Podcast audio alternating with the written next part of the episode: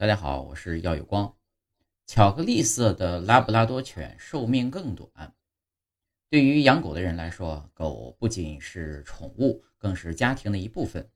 铲屎官们都希望自己的狗能够长寿，喂它们正确的食物，让它们保持适当的运动量，并给予它们充分的爱。但狗的寿命始终是有限的。研究发现，狗狗皮毛的颜色可能与寿命有关。悉尼大学的一项关于拉布拉多犬的研究发现，巧克力色的拉布拉多犬的寿命短于黄色和黑色的品种。原因呢，可能是因为巧克力色属于隐性基因。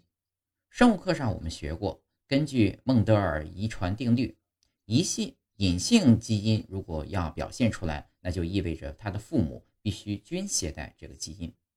简单来说呢。假设巧克力色的基因呢为两个小 a，它的父母呢只可能为大 A 小 a 和大 A 小 a，也就是黄或黑与黄或黑。这样的呢，巧克力色的概率是四分之一。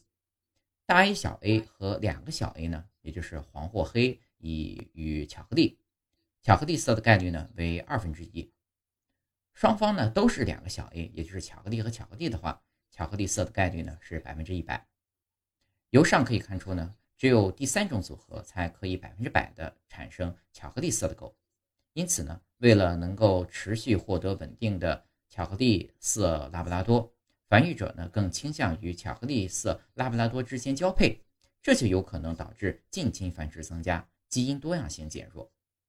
研究测试了超过三万三千条拉布拉多犬后发现呢，非巧克力色的拉布拉多犬的平均寿命呢为十二点一岁。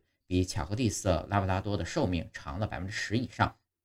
除了寿命之外啊，巧克力色的拉布拉多犬也更容易出现健康问题，例如耳部感染和皮肤病。因此，在挑选认养拉布拉多时，应尽可能挑选常见的颜色。这些品种的狗呢，可能在身体素质上表现得更加优异。